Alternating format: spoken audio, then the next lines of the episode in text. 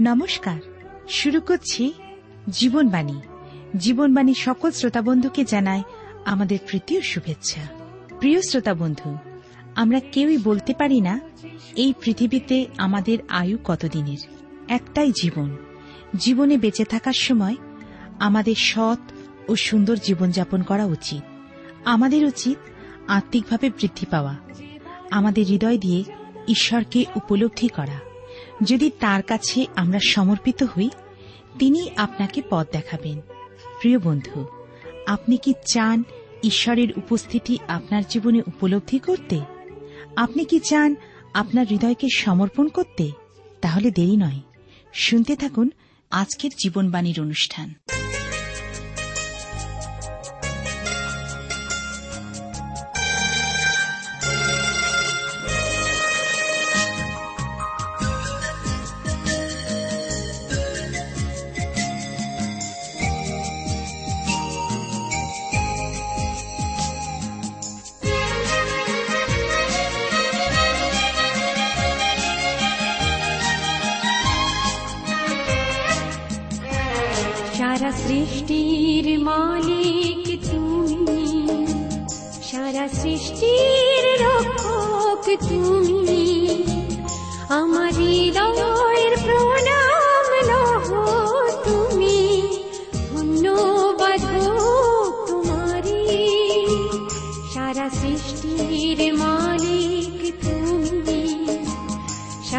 সৃষ্টির রক্ষক তুমি। আমার হৃদয়ের প্রণাম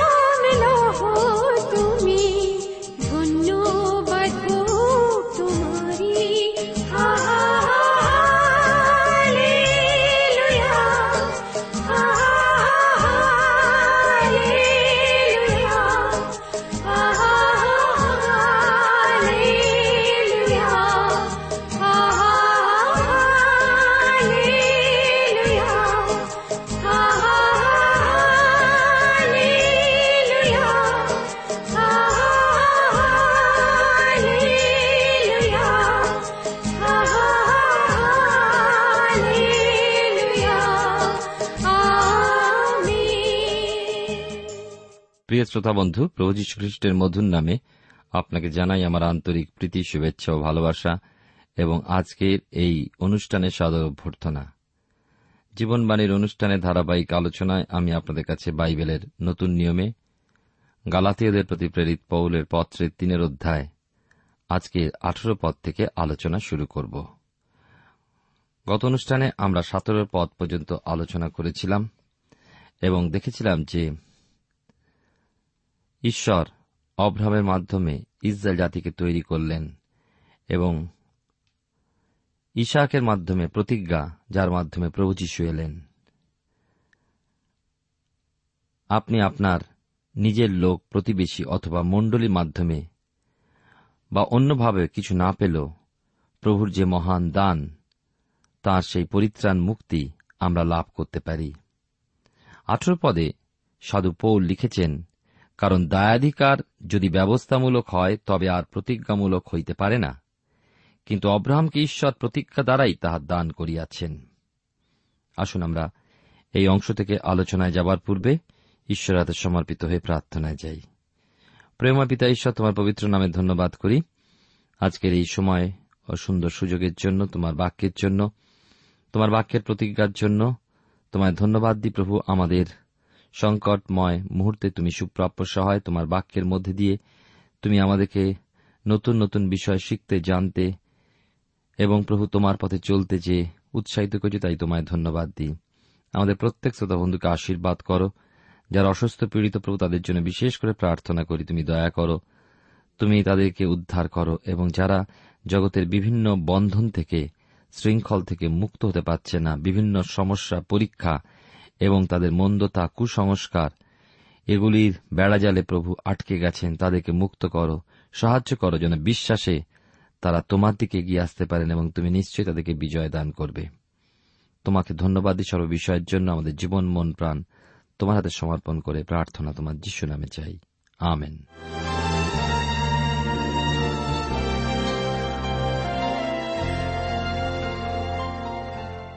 প্রিয় শ্রোতা বন্ধু, আপনি জীবনবাণীর অনুষ্ঠান শুনছেন, আর এই অনুষ্ঠানে আমি আপনাদের কাছে বাইবেলের নতুন নিয়মে গালাতীয়দের প্রতি প্রেরিত পৌলের পত্রে তিনের অধ্যায় আঠেরো পদ পাঠ করেছি। এই আঠেরো পদে আমরা দেখেছি যে দায়াধিকার যদি ব্যবস্থামূলক হয়, তবে আর প্রতিজ্ঞামূলক হতে পারে না, কিন্তু অব্রাহামকে ঈশ্বর প্রতিজ্ঞা দিয়েই তা দান করেছেন। প্রভু খ্রিস্ট সম্পর্কীয় প্রতিজ্ঞা, মসির বিধান দেবার পূর্বেই করা হয়েছে এবং ওই প্রতিজ্ঞা যথেষ্ট ব্যবস্থা না থাকলেও। ব্যবস্থা ছাড়াই ওই প্রতিজ্ঞা করা হয়েছিল। প্রশ্ন আসতে পারে, তবে ব্যবস্থা কেন দেওয়া হয়েছে? তবে কি তার কোনো মূল্য নেই? ব্যবস্থা দানের উদ্দেশ্য বর্ণনা করা হয়েছে। সাধু পৌল দেখিয়েছেন, ব্যবস্থা তার মহিমা ও তার সিদ্ধতায় ঠিক আছে কিন্তু তিনি দেখিয়েছেন যে ব্যবস্থা প্রকাশ করে যে তা, যে বাধা সৃষ্টি করে, তা আমি ও আপনি পার হতে পারি না ঈশ্বরের গ্রহণযোগ্য হওয়ার জন্য। লক্ষ্য করুন এখন সাধু পৌল ব্যবস্থার উদ্দেশ্যে বর্ণনা করেছেন উনিশ পদে। তবে ব্যবস্থা কি? অপরাধের কারণ তাহা যোগ করা হইয়াছিল যে পর্যন্ত না সেই বংশ আইসেন যাহার কাছে প্রতিজ্ঞা করা গিয়াছিল আর তাহা দুধগণ দ্বারা একজন মধ্যস্থের হস্তে বিধিবদ্ধ হইল।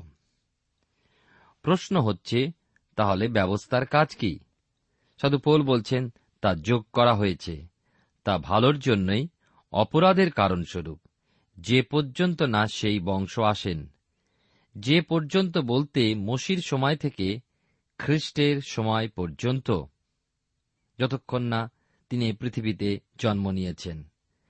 বাইবেলের নতুন নিয়মে যোহন লিখিত সুষমাচারের একের অধ্যায় সতেরো পদে আমরা দেখি, ব্যবস্থা মসির দ্বারা কিন্তু অনুগ্রহ ও সত্য যীশুখ্রিস্ট দ্বারা। এটা গুরুত্বপূর্ণ বিষয় যে ব্যবস্থা সাময়িক যতক্ষণ না সেই বংশ আসেন। আর আমরা দেখলাম যে সেই বংশ হলেন খ্রিস্ট এবং যার অপেক্ষায় বা যার দিকে তাকিয়েছিলেন অব্রাহামও। এই ব্যবস্থা যোগ দেওয়া হয়েছিল পাপের কারণে, যে কথা বলা হয়েছে উনিশ পদে। মানুষকে পাপ থেকে দূরে রাখার জন্য নয়, কারণ পাপ জগতে তখন রয়েছে, তার পূর্ব থেকেই। এটা দেখাবার জন্য যে ঈশ্বরের দৃষ্টিতে মানুষ জঘন্য পাপী। যে কোনো সৎ ব্যক্তি ব্যবস্থার আলোয় নিজেকে দেখলে দেখতে পাবে সে একজন দোষী ব্যক্তি। এটি দেওয়া হয়নি সকল মনুষ্য পাপী তা প্রকাশ করতে বা উদার মতাবলম্বীদের অনুসারে। পবিত্রতার একটা মানদণ্ড প্রকাশ করার জন্য তাও নয়। কারণ আমরা কেউ কখনো ওইভাবে পবিত্র হতে পারি না। কারণ আপনি নিজের শক্তিতে ব্যবস্থা পালন করতে পারেন না। অনেকে মনে করেন কোন ব্যক্তি পাপ কার্য করলে পাপী হয়। যতক্ষণ না সে কোনো আইন ভঙ্গ করছে ও পাপ করছে।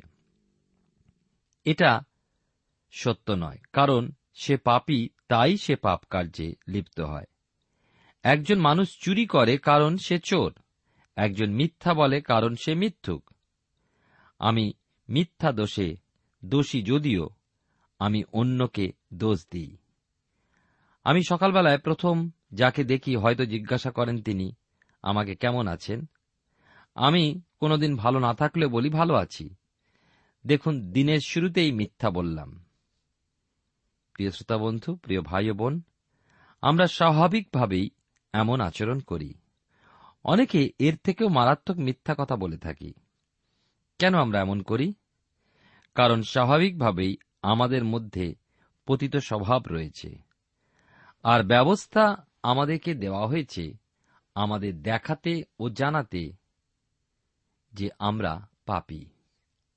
এবং আপনার ও আমার একজন মধ্যস্থকারীর প্রয়োজন রয়েছে, যিনি ঈশ্বর ও আমাদের মাঝে দাঁড়াবেন, যিনি আমাদের সাহায্য করতে সমর্থ।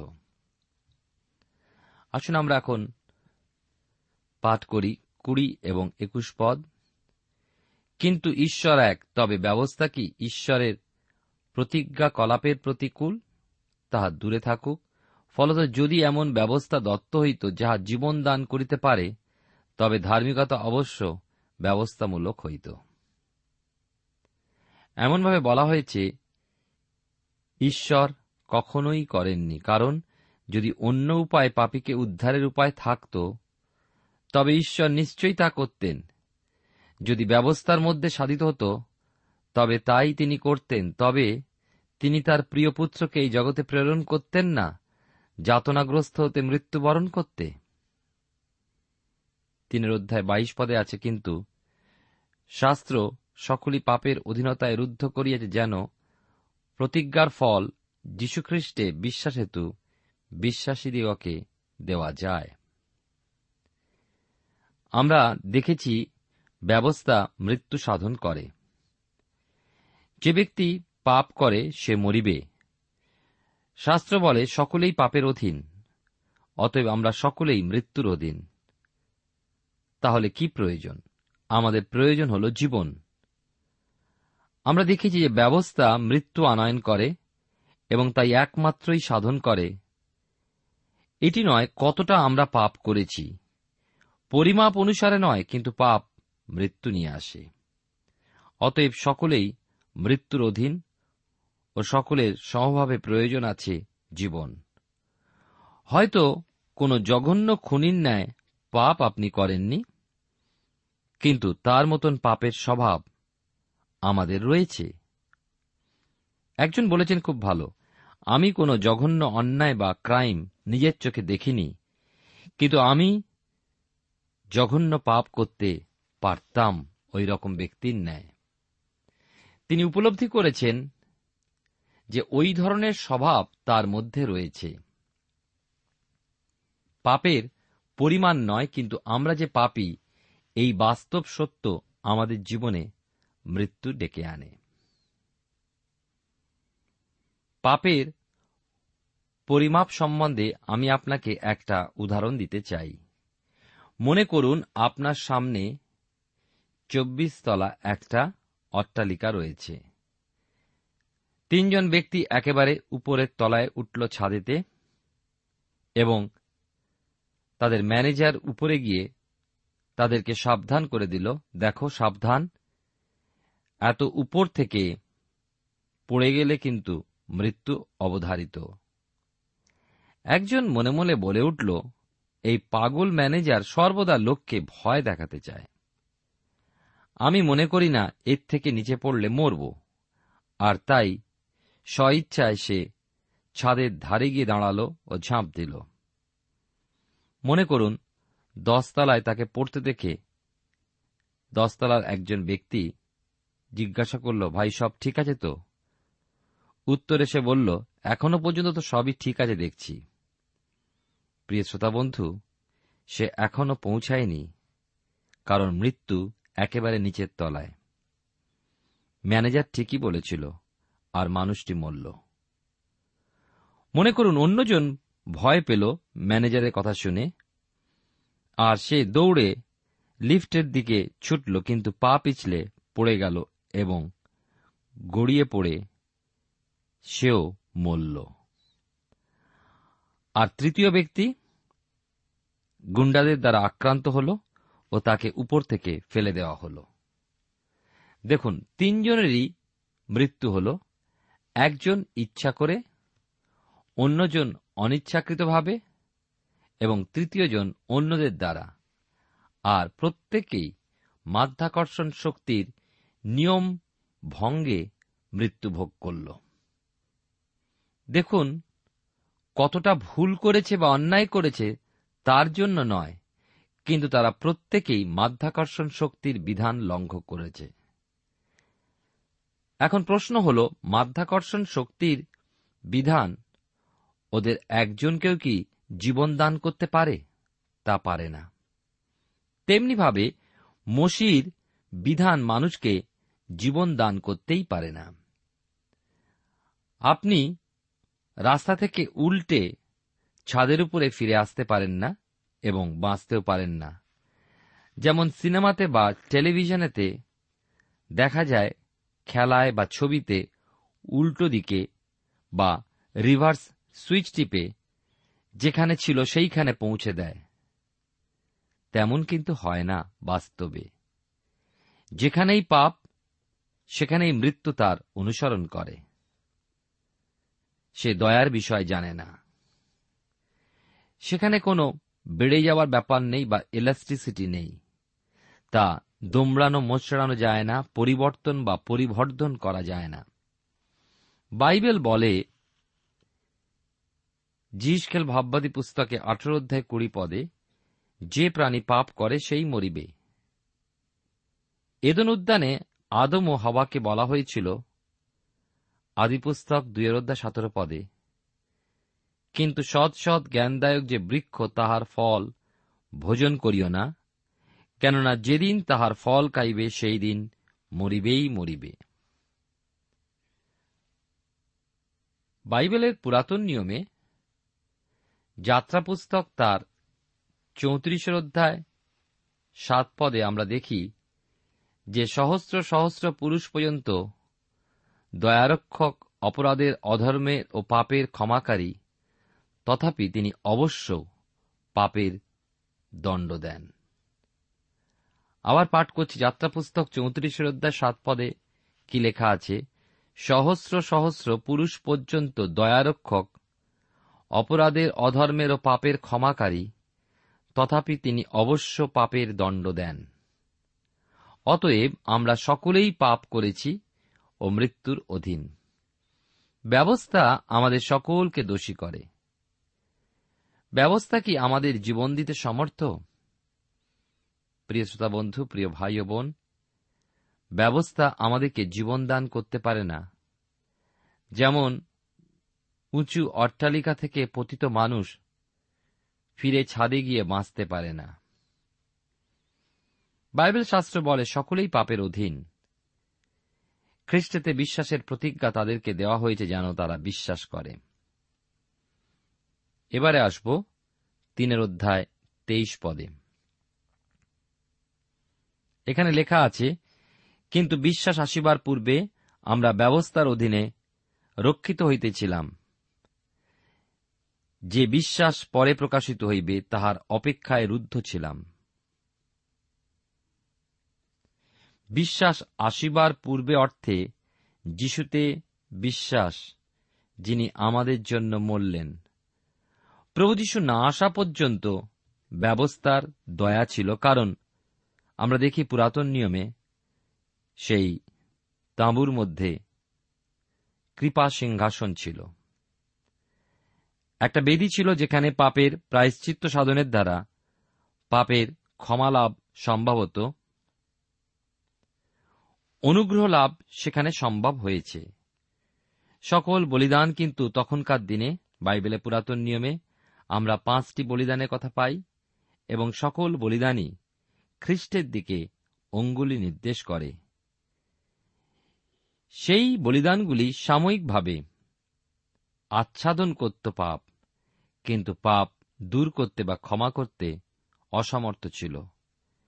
কেননা পশুর বলিদানে পশুর রক্তে মানুষের পাপের ক্ষমা হয় না। ঈশ্বর সমস্ত সৃষ্টির পর মানুষকে সৃষ্টি করেছিলেন। অতএব সেই মানুষের পাপের জন্য প্রয়োজন ছিল একজনের মানুষের মৃত্যুবরণ। যেহেতু সকল মানুষ পাপ করেছে এবং ঈশ্বরে গৌরববিহীন হয়েছে, যেমনভাবে একজন অন্ধ আর একজন অন্ধকে পাপ বা পথ দেখাতে পারে না, ঠিক তেমনিভাবে একজন পাপী আর একজন পাপীকে উদ্ধার করতে পারে না এবং তার জন্য মরতেও পারে না। তাই ঈশ্বর নিরূপিত সময়ে তার পুত্র প্রভু যীশুখ্রিস্টকে জগতে প্রেরণ করলেন। তার প্রায়শ্চিত্তজনক রক্ত দ্বারা আমরা সমস্ত পাপের ক্ষমা পাই। তাই পুরাতন নিয়মের সমস্ত বলিদান আগামী দিনে খ্রিস্টের দিকে আমাদিগকে অঙ্গুলি নির্দেশ করে। বিশ্বাস আসার পূর্বে আমরা কিন্তু ব্যবস্থার অধীনই ছিলাম। তিনের অধ্যায় আমরা এবারে দেখব চব্বিশ পদ। এই প্রকারে ব্যবস্থা খ্রিস্টের কাছে আনিবার জন্য আমাদের পরিচালক দাস হইয়া উঠিল, যেন আমরা বিশ্বাস হেতু ধার্মিক গণিত হই। এইটি খুবই গুরুত্বপূর্ণ বিষয়। সাধু পৌল এখানে পরিষ্কারভাবে বলেছেন যে মসির ব্যবস্থা পরিত্রাণ দানে অসমর্থ। বাইবেলের নতুন নিয়মে রোমিও তার চারের অধ্যায় পাঁচ পদে লেখা আছে, কিন্তু যে ব্যক্তি কার্য করে না, তাহারই উপরে বিশ্বাস করে। যিনি ভক্তিহীনকে ধার্মিক গণনা করেন, তাহার বিশ্বাসী ধার্মিকতা বলিয়া গণিত হয়। পরিত্রাণের নিমিত্ত মানুষের কার্যকে ঈশ্বর অগ্রাহ্য করেন। বাইবেলে পুরাতন নিয়মে আমরা দেখি যিশায় ভাওবাদী পুস্তক এবং এই যিশায় ভাওবাদী পুস্তকের চৌষট্টির অধ্যায় ছয় পদে লেখা আছে, আমাদের সমস্ত ধার্মিকতা মলিন বস্ত্রের ন্যায়। ঈশ্বর ব্যবস্থা পালন অগ্রাহ্য করেন। কারণ ব্যবস্থা মানুষকে উদ্ধার করতে পারে না, তা শুধুমাত্র দোষী করে। পাপীকে পরিত্রাণের নিমিত্ত নয়, বরং মানুষ যে পাপী, তা জানানোর জন্য। ব্যবস্থা পাপ দূর করে না তা প্রকাশ করে। তা পাপ থেকে দূরে রাখে না, কারণ পাপ তার আগেই এসেছে। মানুষ যে একজন জঘন্য পাপী, তা কিন্তু ব্যবস্থাই প্রকাশ করে। আমি আপনাকে গৃহস্থিত বিষয় দ্বারা উদাহরণ দিতে চাই। আমার মনে হয় আপনি চমকে যাবেন না। আমরা অনেক সময় টেলিভিশনে দেখতে পাই কাউকে বাথরুমে স্নান করতে। বাথরুমে বেসিন থাকে এবং তার উপরে আয়না থাকে। বেসিন বেসিনের কাজ করে, অন্যদিকে আয়না আয়নার কাজ করে। আমাদের মুখে ময়লা লাগলে আমরা বাথরুমে যাই এবং ধুয়ে তা দূর করি। আমাদের মুখে যখন ময়লা লাগে, তখন নিশ্চয়ই আয়না দিয়ে তা ঘষি না। যদি আয়না দিয়ে কোনো দাগ দেখতে পাই, আয়নার সামনে দাঁড়িয়ে ঘষে তোলার চেষ্টা করি, আর যদি ঘা হয় তবে ডাক্তারের কাছে আমরা গিয়ে তা সারিয়ে তোলবার চেষ্টা করি। কিন্তু আয়না দিয়ে সেই দাগ বা সেই ঘা দূর করা যায় না। অনেকে আছেন যারা ব্যবস্থার আয়না দিয়ে ঘষছেন তাদের পাপের দাগ দূর করতে। আমরা মনে রাখব যে ঈশ্বরের বাক্য আয়না স্বরূপ তা দেখিয়ে দেয় আমাদের জীবনের অবস্থা এবং বলে দেয় আমরা ঈশ্বরের গৌরববিহীন হয়েছি। তা আয়নার কাজ দেখিয়ে দেওয়া। কিন্তু ঈশ্বরের ধন্যবাদ দিই যে আয়নার নিচে রয়েছে বেসিন। এই বেসিন খ্রিস্টের পাতিত সেই প্রায়শ্চিত্তজনক রক্ত যা আমাদের পাপ ধৌত করতে সমর্থ। ব্যবস্থা প্রমাণ করে একজন মানুষ পাপী, যা সাধু পৌল বর্ণনা করেছেন রোমিও তার তিনের অধ্যায় উনিশ পদে। ব্যবস্থা যাহা কিছু বলে, তাহা ব্যবস্থার অধীন লোকদিগকে বলে, যেন প্রত্যেক মুখ বদ্ধ এবং সমস্ত জগৎ ঈশ্বরের বিচারের অধীন হয়। প্রিয় শ্রোতা বন্ধু প্রিয় ভাই বোন ঈশ্বরের মহানামের ধন্যবাদ করি যে আমাদের ব্যবস্থাও প্রয়োজন, বিশ্বাসও প্রয়োজন। ব্যবস্থা আমাদের প্রয়োজন নেই পরিত্রাণের জন্য, কিন্তু ব্যবস্থা আমাদের ভালো মন্দ বুঝতে সাহায্য করে। ব্যবস্থা দেখিয়ে দেয় কোনটি অন্যায়, কোনটি ন্যায়, কোনটি খারাপ, মন্দ, কোনটি ভালো। আর তাই আমরা বুঝতে পারি, নির্ণয় করতে পারি, নতুবা এই জগতে অন্ধের মতন আমরা সমস্ত অন্যায় করতাম এবং আমরা বুঝতে পারতাম না কোনটি ঈশ্বর বিরুদ্ধ, তাই ঈশ্বর আমাদেরকে দেখিয়ে দিয়েছেন। পাপ দোষ দেখিয়ে দেয় এবং আমাদেরকে দোষী করে। কিন্তু ঈশ্বরের ধন্যবাদ করি যে বিশ্বাসে আমরা পরিত্রাণ বা মুক্তি লাভ করতে পারি, কারণ ঈশ্বর আমাদের দোষের নিমিত্ত, আমাদের পাপের নিমিত্ত, আমাদের সাপের নিমিত্ত, তিনি সাপগ্রস্ত হলেন ক্রুশের উপরে। তাঁর প্রায়শ্চিতজনক মৃত্যু আমাদের সমস্ত পাপ থেকে সূচি করে। তাই আসুন, বিশ্বাসে আমরা অগ্রসর হই, যা ঈশ্বর তার পুত্রের মধ্যে দিয়ে আমাদের জন্য সাধন করেছেন। প্রার্থনা করি, প্রেমা পিতা ঈশ্বর, তোমার পবিত্র নামে ধন্যবাদ করি। তোমার বাক্য কত সুন্দর। আমরা যখন বাইবেলের পুরাতন নিয়মে তোমার দেওয়া ব্যবস্থাকে দেখি, তা আমাদের জন্য গুরুত্বপূর্ণ এই কারণে যে আমরা এই জগতে ভালো মন্দ যখন বিচার করতে পারি না, তোমার বাক্য, সেই ব্যবস্থা আমাদেরকে নির্ণয় করতে সাহায্য করে। অন্যদিকে, আমরা যে উদ্ধার পেতে অসমর্থ তা তুমি জেনেছিলে, তাই তো তুমি আমাদের জন্য পথ প্রস্তুত করেছ, তোমার পুত্রকে এই জগতে প্রেরণ করেছিলে। তোমায় ধন্যবাদই তোমার অসীম প্রেম ও দয়া অনুগ্রহ করুণার জন্য, যার গুণে আমরা সমস্ত পাপ থেকে সূচি পাই। আমাদের সমস্ত অযোগ্যতা অপরাধ তুমি ক্ষমা করো এবং আমাদের সমস্ত পাপ, অপরাধ ক্ষমা ও সূচি করে তোমার যোগ্যরূপে আমাদেরকে চলতে তুমি সাহায্য করো। সঙ্গে সঙ্গে থাকো। সকল ধন্যবাদ, গৌরব, মহিমা তোমারই হোক। ত্রাণকর্তা যিশুর নামে প্রার্থনা চাই। আমেন।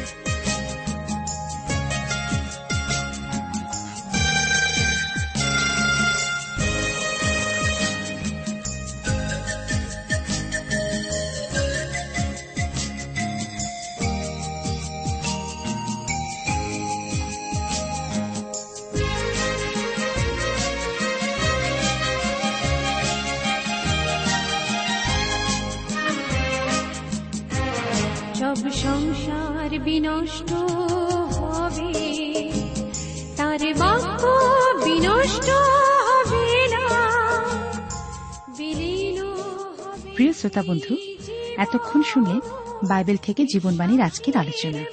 আমাদের অনুষ্ঠান কেমন লাগল?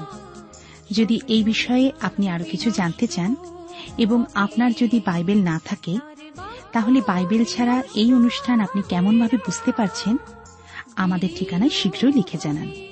আমরা খুব খুশি হব যদি আপনি চিঠির সাহায্যে বা ফোনে এস এম এস এ অথবা ইমেলের সাহায্যে আমাদের সাথে যোগাযোগ করেন। আমাদের ঠিকানা হল Jibanbani T WR India, post box number এক ছয় নয় দুই পাঁচ, কলকাতা, সাত লক্ষ চৌত্রিশ। আবার বলছি Jibanbani T WR India, post box number এক ছয় নয় দুই পাঁচ, কলকাতা, সাত শূন্য শূন্য শূন্য তিন চার। আমাদের ইমেলের ঠিকানা হল Bengali TTV at radio eight eight two dot com আবার বলছি Bengali TTV at radio eight eight two dot com আমাদের phone number two four three eight double zero four five two four three eight double zero four five এবং আমাদের mobile নাম্বারটা লিখে নিন nine four double three four nine seven two three five আবার বলছি nine four double three four nine seven two three five আজকের সময় এখানেই শেষ। বিদায় নিচ্ছি। নমস্কার।